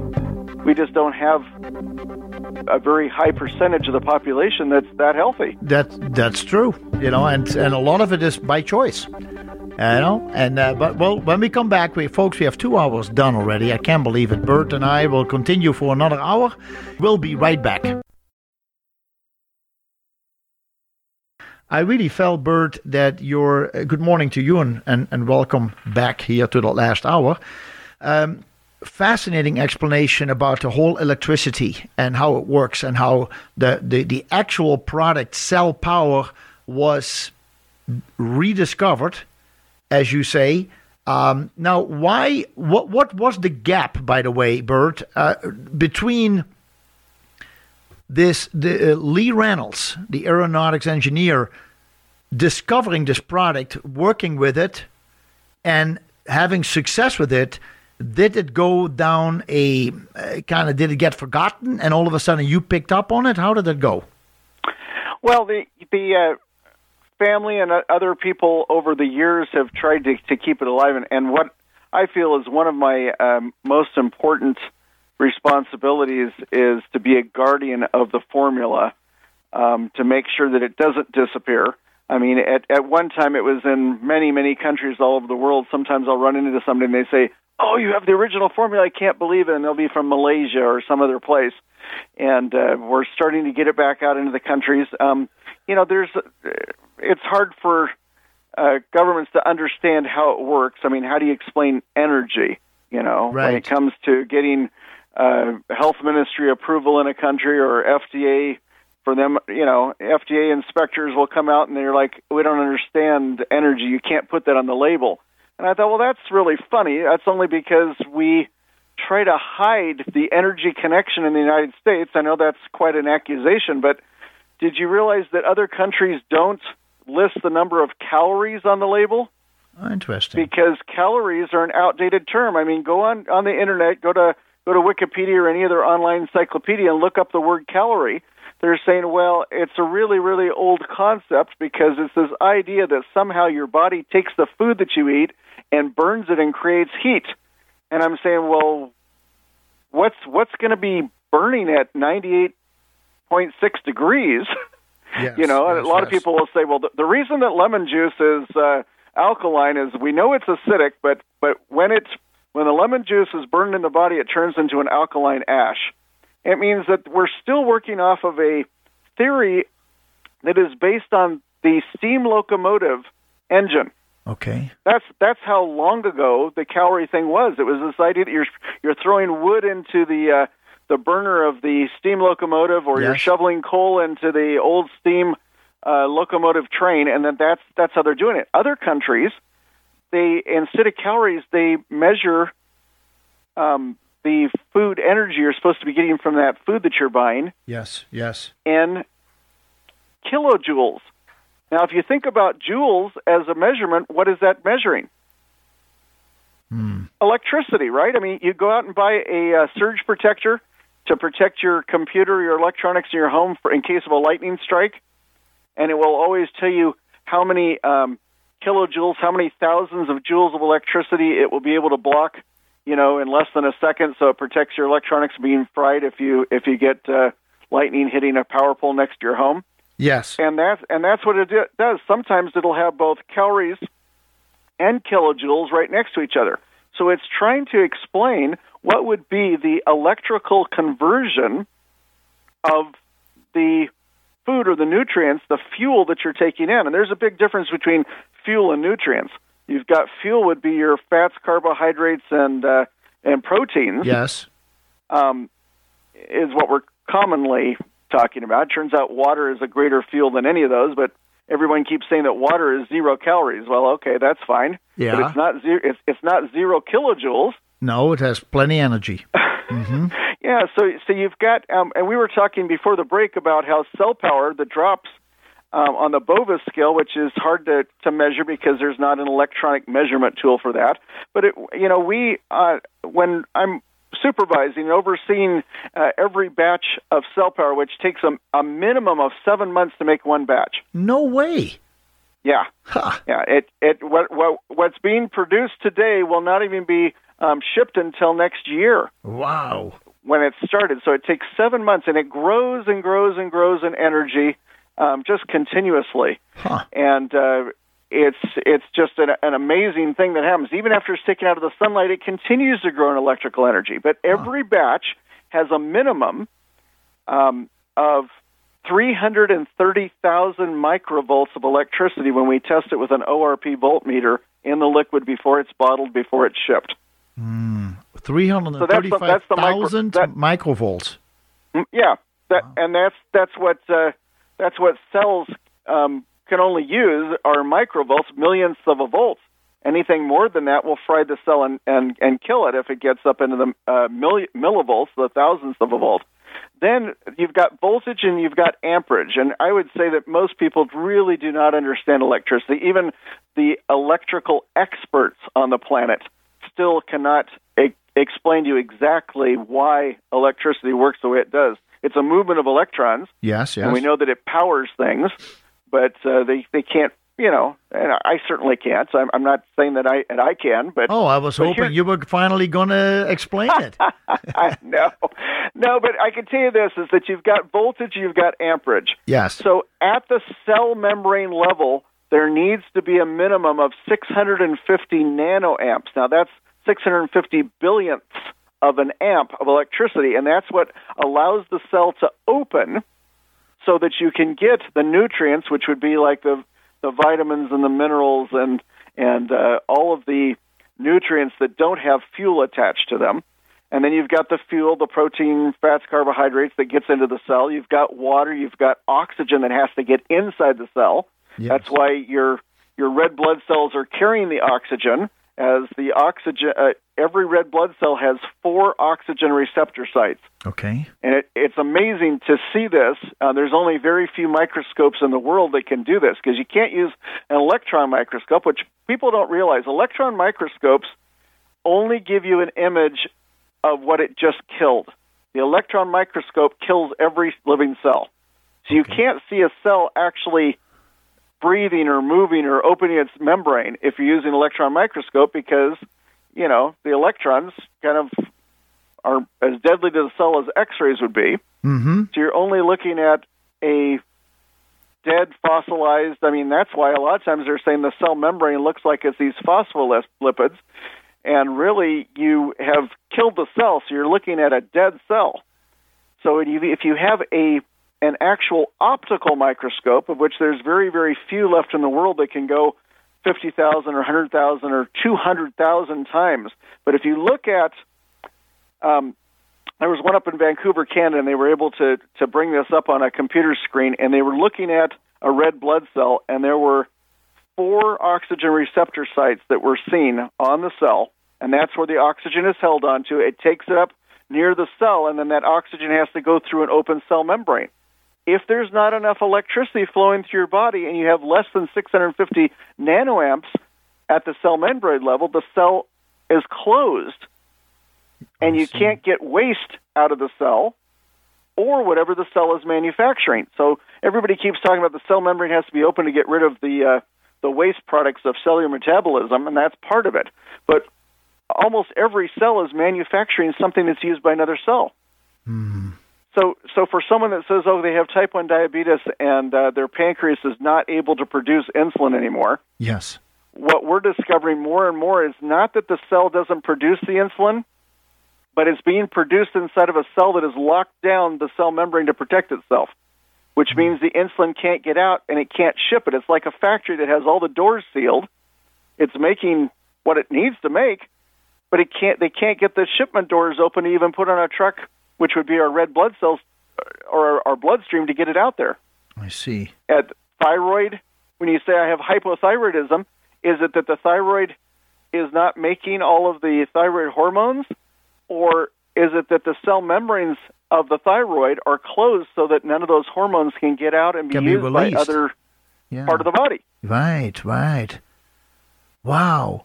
See, is, is that creating a creating a picture of what's going on? That's why you have two different kinds of diabetes, of which they've been renaming it over and over and over through what the last 50 years. They, you know, first it was um, juvenile diabetes. Yes. Which which we now call type one. And uh, but then they found out, uh, I don't know, 15, 20 years ago, they said well, we can't really call it juvenile diabetes anymore because you can get it when you're 60 or 70. So how is that juvenile? Yes. And then they had adult onset diabetes, which was type 2. Yes. Well, how can you call it that when you have children that are five or six years old getting adult onset? So they were trying to say that it was like two different age groups. It's this idea that aging somehow changes everything in the body. And that's not what it is. Type 1 means that the, the cells of the pancreas are locked down and closed, and you can't get insulin even into the bloodstream. So you just say your pancreas doesn't make insulin anymore. Well, okay, it, it's not releasing insulin. It may be making it like crazy. And then you've got in, uh, insulin resistant diabetes, which is type 2, which means which cells are, are locked down? The target cells for insulin are locked down. Well, yeah, there's, a, there's a lot of, of cells, right? There's a lot of cells. Every cell. Every cell. And so yeah. that's why you say insulin resistant is that the insulin's not getting into the cell because the cell the cell will close down its membrane when the when the amperage drops below 650 nanoamps. But it, it does that to protect itself because if a, a, a fungus, yeast, um, bacteria, infectious bacteria, a uh, virus comes anywhere near a cell, it's it's like a this really really low electrical thing in the body. Okay, and that's that's why the body can normally protect itself from any invader because as long as we keep our energy higher yes. than the invaders, which are really low energy, they can't do anything. But when the low energy comes up there and it's trying to live off the energy of the cells, yes. it means it lowers that below 650 nanoamps. And what's the automatic thing that happens? The cell doors close. Yeah, shuts down. See, that is yeah. interesting. This is this is a complete expanded in uh, edu- of education explanation about what is actually happening in the body. Because I, I, I tell people well why is there insulin resistance? Because the cell says i have already too much sugar in the system. I cannot function what i'm doing if i accept more sugar. I got it everywhere. And i need to get more proteins and fats and minerals and electrons energy in my system to get rid of the sugar so that I can breathe, that I can do what I need to do. And that is why it resists. But you actually have seen, and scientists have seen, a drop in the amperage of this the cell membrane so that it's the automatic it's almost like the gate is shutting down the electric gate isn't working anymore uh, and and for somebody who wants to see what happens let's say you go up to uh, the supermarket or or the health food store whatever you're doing and they have automatic doors that when you walk up you don't have to pull the door it just slides open right? Yes. Now now let's say that that there's an electrical outage in that neighborhood. What happens to the door? Uh, it doesn't really open. Yeah. Yeah. And if if it was open, it automatically closes when the electricity is gone. Yes. So if you're in an open state and someone cuts off the electricity of the building, the, the the what keeps it open is the electricity. When the electricity shut off, even if it's open, it doesn't stay open. Yes. It'll slowly close, and then you're sitting there trying to grab your fingers and pry it apart. That to me, that's like the most uh, uh amazing view of what's happening at the cellular level. Yes. And so it does that so that it's automatically it doesn't take any electricity to close the doors of the cell or even to close one of those automatic doors. It's closing it to protect you because let's say you know the the underlying cause of all cancer no matter what kind of cancer it is is when fungus um, gets in through the cell membrane and then goes all the way through the nuclear envelope which is another membrane.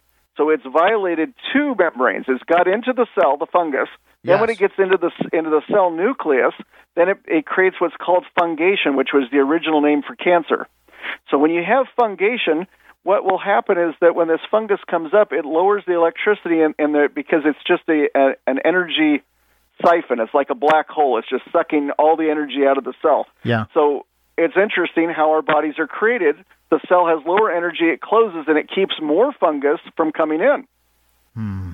So the protection against anything, against uh, staph or E. coli or salmonella or any of these things, is if um, as it approaches the cell, the cell protects itself because the invader is lowering the electricity and it closes to keep that stuff out. Right. Now, the same thing happens, Jacobus, with acidic pH in the clear fluids of the body. Since we have clear fluids like lymphatic fluid, synovial fluid, uh, organ cushioning fluid, cerebrospinal, cerebrospinal fluid.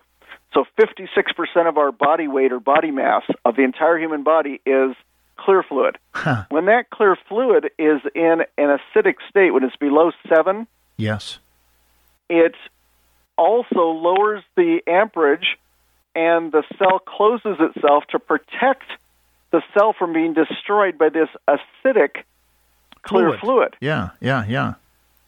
And so when you get pH balanced, which is one thing that cell power helps the, the body do, is that it not only increases the amperage and the voltage at the cell membrane level so it opens, that wouldn't be a healthy thing if it opened to all of the um, invaders that were just waiting outside to, to get inside, right? Right. But what cell, cell power does with that higher electricity is that you can't, you don't have viruses or infectious bacteria or or candida or any of these things that can survive in a high voltage, high amperage situation. Yes. So they're all basically disabled or fried because your body loves the electricity and all these other things hate it. Mm-hmm. Now you've got friendly bacteria, which are the uh, the gut bacteria, the, the the probiotics and everything else. Yes. The reason we call reason we call them friendly bacteria is that they also love lots of oxygen, just like our cells and they also love high electricity just like ourselves. Mm-hmm. They're friendly because they survive, and we have this uh, this symbiotic relationship going on. We we can't survive. You know, some people say at the at the uh, uh, microbiome level that we have ten times as many probiotic cells within our body as we have human cells. Mm-hmm. You know, it's interesting that I, I, based on how you explained this, which is absolutely fascinating, the if we have a disease, it simply means, let's say, a fungal, a, a, systemic candida, or we start developing a cancer. It simply means that the body has lost its amperage or there is something wrong with the amperage whereby the cell is no longer protected from the invaders, and the invaders are simply breaking through the system and getting into the body. Oh, absolutely. And I on this uh, trip to Washington the last couple of days, I was able to meet with some other scientists, just amazing people, and and one of them was uh, talking about cell phone. He said he's been uh, doing natural health for 40 years, and he still doesn't uh, have a cell phone. Everybody keeps saying, "What do you mean you don't have a cell phone? What do you have a smartphone?" And he said, "Well, let me show you something." He was able to show that he has all these doctors and scientists that come into his health food store out there in Kent, Washington, and uh, um, he says that one of them brought in a, a a radiation meter, a Geiger counter, and they held it up next to a smartphone, and the thing was just going off the off the charts. Just you know, it was like it was some kind of uh, uh, nuclear plant that was leaking or something. Yes. And uh, he said that's hitting your body constantly. You know, Wi-Fi's on in our homes, and most people won't bother to turn off their Wi-Fi antenna at night when they go to sleep. So that's why they're being drained constantly. So you've got all these EMF signals that drain you. Yes. Just the same way as what you're talking about disease. Disease can only happen when our electricity falls. Absolutely, that's right. And so that is um, that is not something that happens overnight uh, to to many people. This is something literally a gradual process whereby we have become ignorant to the signals that the body is giving us.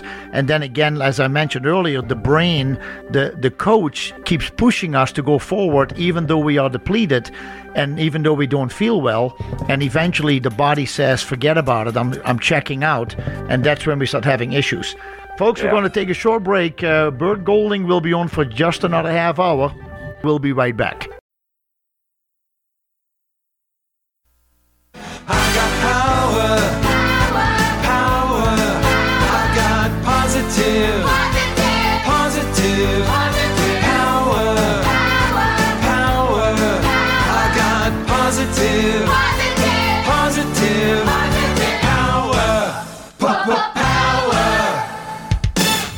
So much that you can do. You got power inside of you. Now let's sing. I can do it. I can do it. I can do it. I can do it. Power. I've got power. I can make it. I can make it. I can make it. I can make it. Power. I've got power. I can do it. I can do it. Power.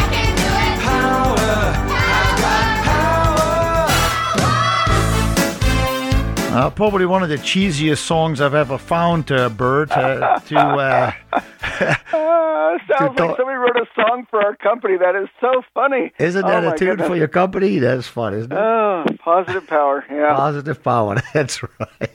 yeah, that's that's something. Yeah, I, I uh, everybody at the office is going to get a kick out of that. That's that's amazing. Well, I, I thought I got to do something. But anyway, uh, folks, welcome back to that very last half hour here with Bert Golding. He is the president of uh, Positive Power Nutrition. Uh, they have a couple products that he was talking about. First of all, the Cell Power. The Cell Power. And I highly recommend that if you are at all listening today, and I know that, that many of you are, you're not calling in because why would you? I mean, there is so much information coming your way, but uh, try, try these drops. Just put four or five drops in a glass of water that you're drinking. Do it several times a day. Uh, there is another great product that they have. It's called Super Silica.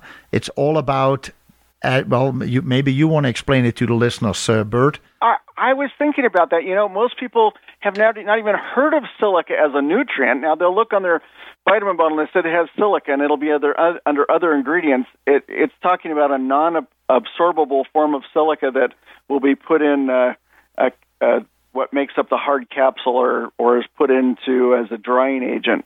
But when you have um, the uh, silica is one part silicon, two parts oxygen. So it's a living, breathing silicon. So you'd use silicon in electronics. Yes. It's in your computer chips. It's in your cell phones. Uh, uh, you know, it's in solar cells that's on the roof. Now that should tell you something. Yeah. If if if the solar cells that attract sunlight are using silica and then it converts it to electricity, what does that tell you? If you want to have the sunlight that hits your skin turn into actual electrical energy, you've got to have silica in your body. Now, you can't just put silicon in a human body, but uh, Jacobus, silica or silicon dioxide, which is silica, living, breathing silicon, uh, so silica is absolutely essential in any biologically living cell. So there's no plant cell Yes. no animal cell of any kind, or a plant cell of any kind, or human cell that loses it, all of its silica and still stays stays alive. It dies instantly. I see. Wow. Okay, so it, it is absolutely essential to life. It's what's called one of the seven sisters. There are seven elements on the periodic table of elements that must exist in any biologically living cell, or there's no life. There's no no uh, what we would call the difference between uh, inert minerals and and a living. Well, all life is yeah, in a yeah, cellular yeah, form. Yeah, yeah. Okay, so with silica in the 1970s out here at UCLA in California, where I'm at, they uh, there was a, a, a doctor that was able to prove that um, silica is an essential trace mineral. Okay, so Yeah. with it, it has these amazing quantum physics um, uh, properties of silica that you can only understand from a, a view of quantum physics or quantum mechanics. Here are some of the things that silica does that it sounds like it's from a science fiction book, and this this is real. It happens every day. You bet. Okay, fir- first of all, silica attracts light. We just talked about that on like a on a panel on your roof. But Yes. in the eyeball, out of all of the cells of the human body that need silica, and they don't need very much. It's it's a very very small fraction of a percentage of uh, of silica in the body. Um, so, in every cell, it, it exists. In the cells of the human body that has the highest concentration are the macula cells in the center of the retina of the eye Wow. because now you don't just have you open your eyelids and somehow the light just happens to somehow make it to your retina or just kind of falls in the light's just getting there you actually have silica in the macula and in the retina and in the fluid of the eyeball that's pulling the light into the eyeball like a tractor beam Right. like like a magnetic pulling it towards the eye yes. so because of that, I always ask people, so what would you expect if you were to analyze the um, the retina or the macula of a feline cat and compare that to the silica levels in a human? Who would have more silica? well, I would still say That- the human, right? Well, it, it would be the cat because of the night the cat. vision part. Oh, I see. Because the night vision. In other words, are you able to see an almost total compu- um, complete darkness? If there's any light at all, does it get pulled into the eye? So you've got silica that's essential for the eye. The cells in the human body that have the the second highest concentration of silica are the brain cells. Okay, silica is absolutely essential to form memories. You cannot record memories in the brain without silica. I see. So, what do you think that's related to? what do you mean? What What is that Yeah. related to? Alzheimer's. Oh, I see. Yes. Okay. It, is that it, when you have a silica deficiency is what leads to Alzheimer's. There are two scientists working out of Illinois and Michigan, and I've been in, uh, in contact with them, uh, especially starting about maybe 12 or 13 years ago. But uh, they called us in and they said that they have a protocol where they can teach family members how to. Uh, it takes about an hour a day, seven days a week. They're not going to do it for you, but they'll teach family members how to go in and work with somebody that has uh, Alzheimer's. They're like in an Alzheimer's care facility or care home. And in seven months of, of one hour a day, seven days a week, working with that person by a family member, they can be completely 100% Alzheimer's free. They they no longer have Alzheimer's. They all their long term memories come back. They recognize all their family members, all their friends. They can go home, be released from facility, lead a normal life. But they said the crazy thing about it is that they started noticing that a lot of them would get the Alzheimer's would start coming back within 90 days. And Oh. they said that the only way that they were able to keep it from coming back was to load up their bodies with silica. It was the one trace mineral because silica has the property of um, pushing out aluminum from the body and from any cell and from blocking it from coming back in. Unbelievable. Wow. So you would have to keep their silica levels high. So we've seen it as a clinical nutritionist. I was working. Uh, I work with a lot of doctors' patients, so I have to keep be in communication with their physicians and everybody else. And as a nutritionist, we had tried all these different things with bipolar disorder, and it turns out that the only thing that helped uh, these young college students, um, they both came in in the same month to see me at uh, one of my uh, uh, clinical uh, uh, meeting spots where I do all my testing. I have a biomeridian machine and all this equipment, and we do this stuff at very, very high quantum physics type nutrition. and Yeah. these two different families brought in these young college students, and they were both like, you know, 19 or 20 years old. They had been getting straight A's. They were on scholarships. And then all of a sudden they started failing every single class, and they were diagnosed as having bipolar. The switching back and forth in the brain would not allow them to focus on their textbooks. Wow. So we tried every supplement you can imagine, and a small improvement, 10% better, 25% better, 30% better. Finally, somebody said, well, why don't you try the silica? So we took a bottle of super silica, put it on the test machine, hooked it up to their body, and they said, oh, yeah, this person could really use this nutrient. Wow. You know, yes, so yes, it identifies that there's there's a lack and that it, it makes a difference. So they went ahead and and uh, did that. They were still on their medication. They were still working with their doctors. Of course, that's the way you do it. You get better while still working with your doctor. And so as they went through this, um, finally the doctors took them off of all their psychotropic meds. They were um, they were in full remission on their uh, bipolar just with about three months of uh, uh, silica supplementation.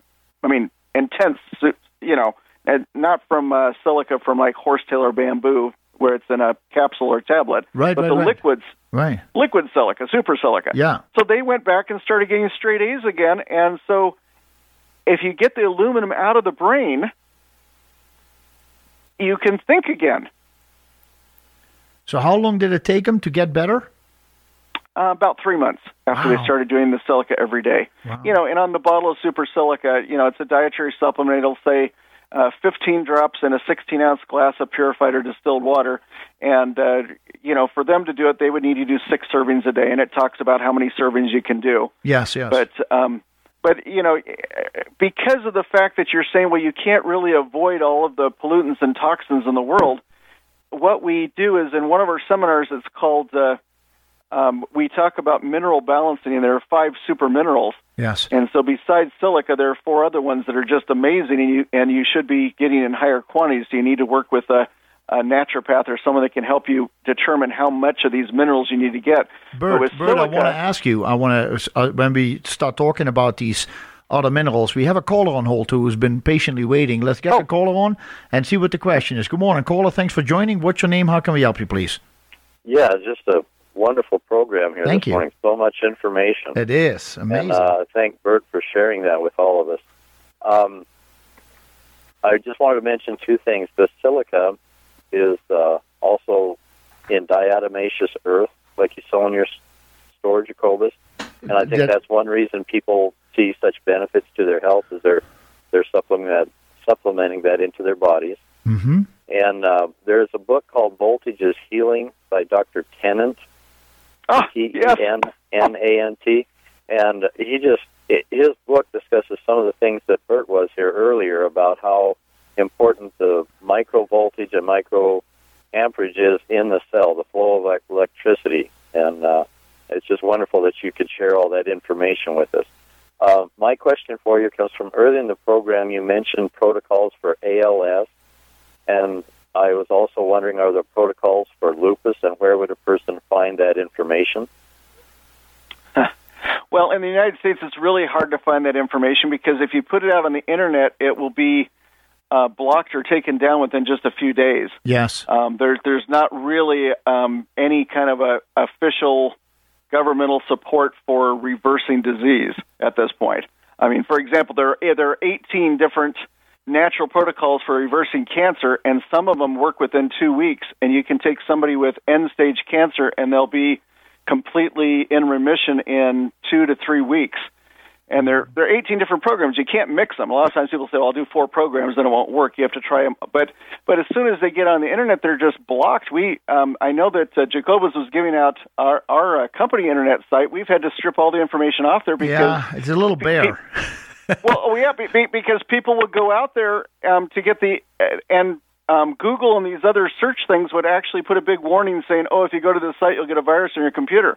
So we Oh, had people check wow. it out. There's it had nothing to do. They used that as a warning to to get people not to read the information that that is not officially sanctioned to be out in the information biosphere. So how how can you find it? The the book I'll tell you about is called Orthomolecular Nutrition. Dr. Abram Hoffer. You can get that uh, at any bookstore or online.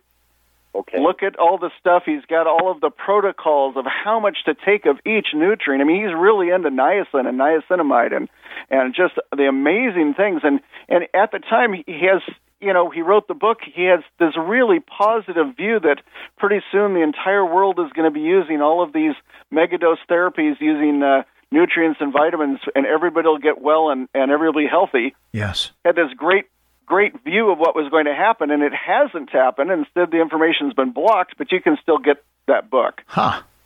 Okay, That's well, interesting. thank- Do you know that Yeah, book, Bob? You. have you heard that Uh, book? I've I've heard of the uh, title. I I uh, I'm sure I can find it on uh, Amazon or at any of the bookstores as well. yeah. Um, Well, for, yeah, for the time being, for, for the time ahead. being, we've had to we've had to go ahead and buy some books that are out of print. Sometimes two hundred, three hundred dollars for a single copy because it's out of print. Wow. And we have a we have a place where we just store that in a safe now because some of this stuff that was in print, um, it'll be bought up by one person, who knows who, I see. and you'll never see the book again. Oh, wow. yeah, that Yeah, the- information is power, especially if it's uh, followed by appropriate action. And so there are people that are just absolutely determined to starve the world for information. Yes. Yeah, and yes. and healing is voltage is one of our favorite books right now. I'd say everyone in our science department is uh, taking turns reading that book, so we absolutely love it. Now, I- I want to I want to follow up real quick, Bob, on part of the question that you asked. Uh, You said silica is in diatomaceous earth, but um, you know, I'm I'm wondering, Bert, that is good silica, but it is still not the the the, the super silica that you're talking about, which is really on a nano scale. Is that correct? Yeah, it, if if you're doing diatomaceous earth, it's larger particles of silica that cannot enter into the cell membrane in any possible way. But the reason that it's so good for you to take it is that it's cleansing. So the silicon diatomaceous earth is very cleansing to the colon. It uh, massages the colon as it goes through. It just gives you really, really healthy pink colon tissue. But um, I a lot of times people say, "Well, I'm taking that. Should I take a super silica?" I said they're completely different things. The particle size and the fact that it has a positive electrical charge on each of the nano-sized particles of silica and super silica means that it not only goes through the cell membrane into the cell, the cell pulls the silica in. So it's the highest absorption. It's as it's uh, 30 times higher than horsetail and Yes. about 2,000 times higher absorption than diatomaceous earth. But I I, would do them both. Yeah. I don't. And it's I don't much you think can give. absorb to the body that determines whether it's going to have effect or not, too. So. Yeah. So yeah, tell it- me, it- so Bob, tell me again the book uh, Voltage is Healing. Who wrote that? Uh, uh, Dr. Tennant, I can't think of his first name, but the last name is spelled T E N N A N T. Tennant. Okay. Yes, And I that- have a copy of it. I could probably drop it off to the store if you'd like yeah, I'd like read to take a look at it. And the other one that you mentioned, uh, Bert, is Orthomolecular Nutrition. Nutrition. Orthomolecular Nutrition by Abraham Hoffer. Is that H O F F E R? Yes, he's he's a an MD and also a psychiatrist that worked with Linus Pauling directly. The person who came up with the phrase orthomolecular tr- nutrition was Linus Pauling. Okay. Because he was saying that every person needs a different um, quantity of each nutrient. So having one RDA for everybody, he says, is really it probably doesn't fit a single person on the planet yes. the RDA because each person needs a, a different amount of nutrients. Some may need 10, 100, 500 times the amount of nutrients as, as a person next door. Okay. Well, thanks Well, for thank the you And, very yeah, much. I, Yeah. and I have the book here. It's Jerry Tennant because Jerry. only reason I have Healing Voltage in my hands is that uh, I just got off that plane flight and I, I was uh, taking it to read on the plane. So, Wow. so Bob, what a great call. Yeah. Well, thank you very much for a great program. Thank you. I appreciate it. Thanks for the call. Bye bye. Bye. Uh, I during one of the breaks, I already rescheduled Bert to come back because based on just his ske- his agenda points, uh, we are not even close. Um, we're not close. So Bert will come back on July 28. Uh, so mark that down on your calendar. July 28th, we'll have another show with him where we will simply continue the conversation. Uh, we have about six, seven minutes left uh, to, Yeah, to and, and, discuss. and that. I'm I'm gonna I'm gonna be up in Montana visiting your store. Yes. So at least say, saying hi to people, if I just walk in and say hi to you personally, that will be in June. But um, you had given out a, a phone number also for Positive Power Nutrition, but I just want to let people to know that that's only Monday through Friday, um, 7:30 to 4 p.m. Pacific. Yes. We have a whole science team. We will take calls from people, and you know sometimes they may not be able to get back to you for a couple of weeks because there might be hundreds of calls or thousands of calls in a week of people calling in. But Yeah. So the uh, we have a we have a call from the text line. He says he or she says I miss the author of Orthomolecular Nutrition. It's Abraham Hoffer. Abraham Hoffer. oh well, yeah, yeah, Abram, Abram. A B R A M. Hoffer, M M D. It's an amazing, amazing book. I mean, when you get back into,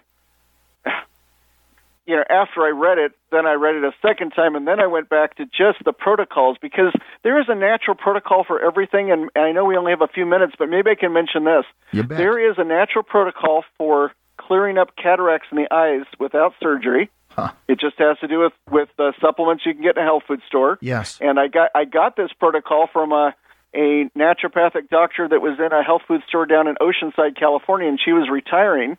And she says, you know, I've been doing this for like 40 years. Now I'm going to be retired in two weeks. She goes, would you like me to share some of the things I've learned? I'll be darned. I, I sat down and said, "Tell me everything you know." And then I just didn't take her word for it. We started using it. We've had people that have gone from such foggy cataracts they can't read anything on any page of any book, and in 90 days they have completely clear natural lens to their eye and they can read anything. That is amazing. So, sorry, go ahead. You were talking about the book uh, Orthomolecular Nutrition, and and by the way, yes, uh, you are coming to Bozeman. You're actually coming. You're going to Billings, and you're going to give a seminar on Billings. But at the same time, you are coming through Bozeman on June 8th. And I uh, I would love to have to do something with you where where we can do some kind of a seminar or presentation.